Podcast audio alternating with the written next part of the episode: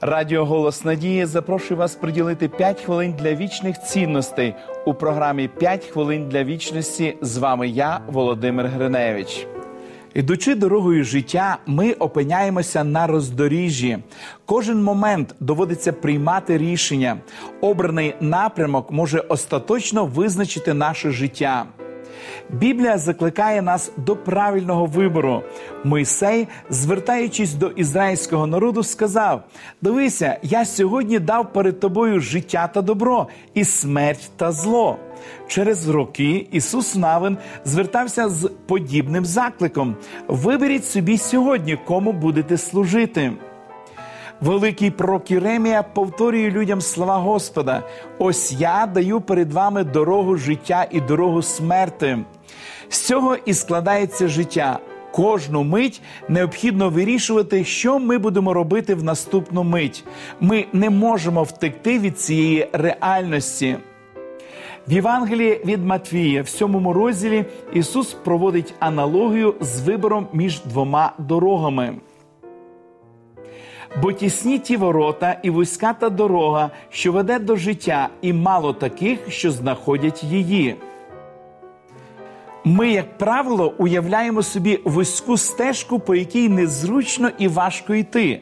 На ній нас чекають страждання та інші труднощі. Ця стежка вузька тільки тому, що по ній йде мало людей. Ось і все. Якщо б по ній ходило багато людей, то вона незабаром розширилася б. Коли одна людина проходить по траві, то залишається лед прим'ятий слід.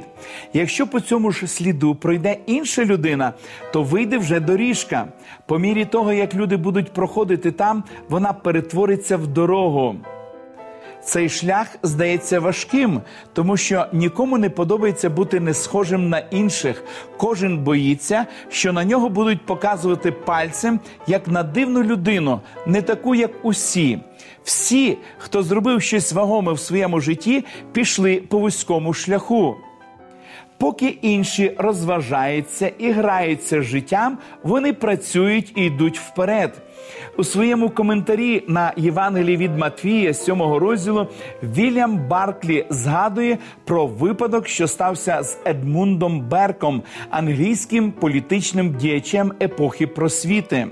Якось він виступив з промовою в палаті громад. Трохи пізніше хтось побачив його брата Річарда, явно засмученого, і запитав, що сталося. Річард відповів: Я запитував себе, як це Едмунду вдалося моніполізувати всі сімейні таланти, і згадав, що в той час, як ми розважалися, він навчався або працював. Таке життя. Поки одні розважаються на широкому шляху, інші йдуть вперед по вузькому. Якою дорогою ідете ви? Просіть у Бога мудрості, щоби працювати і йти вперед по вузькій дорозі, що веде до життя. Помолимось. Дорогий Небесний Отець. Ми звертаємося до Тебе зі словами подяки за те, що Ти продовжуєш нас навчати. Господи, Ти запрошуєш нас стати на вузьку дорогу, яка веде до життя вічного. Допоможи, Господи, нам триматися цієї стежки, іти слідом за тобою і залишатися вірними Тобі, не дивлячись на те, що може хтось показувати на нас пальцем. Допоможи нам головніше залишатися вірними тобі у всьому. Допоможи, Господи, нам слідувати за тобою.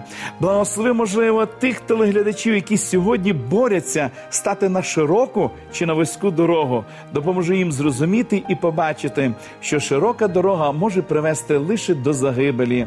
В ім'я Ісуса Христа просимо Твого благословення і керівництва в нашому житті. Амінь. Пам'ятайте, поки одні розважаються на широкому шляху, інші йдуть вперед по вузькому. Вашій увазі пропонуємо заочний курс біблійних уроків Дивовижні факти. Ви можете отримати їх, зателефонувавши нам за номером телефону 0800 30 20 20 або написавши на електронну адресу biblesobachka.hope.ua. Нехай благословить вас Бог. До побачення!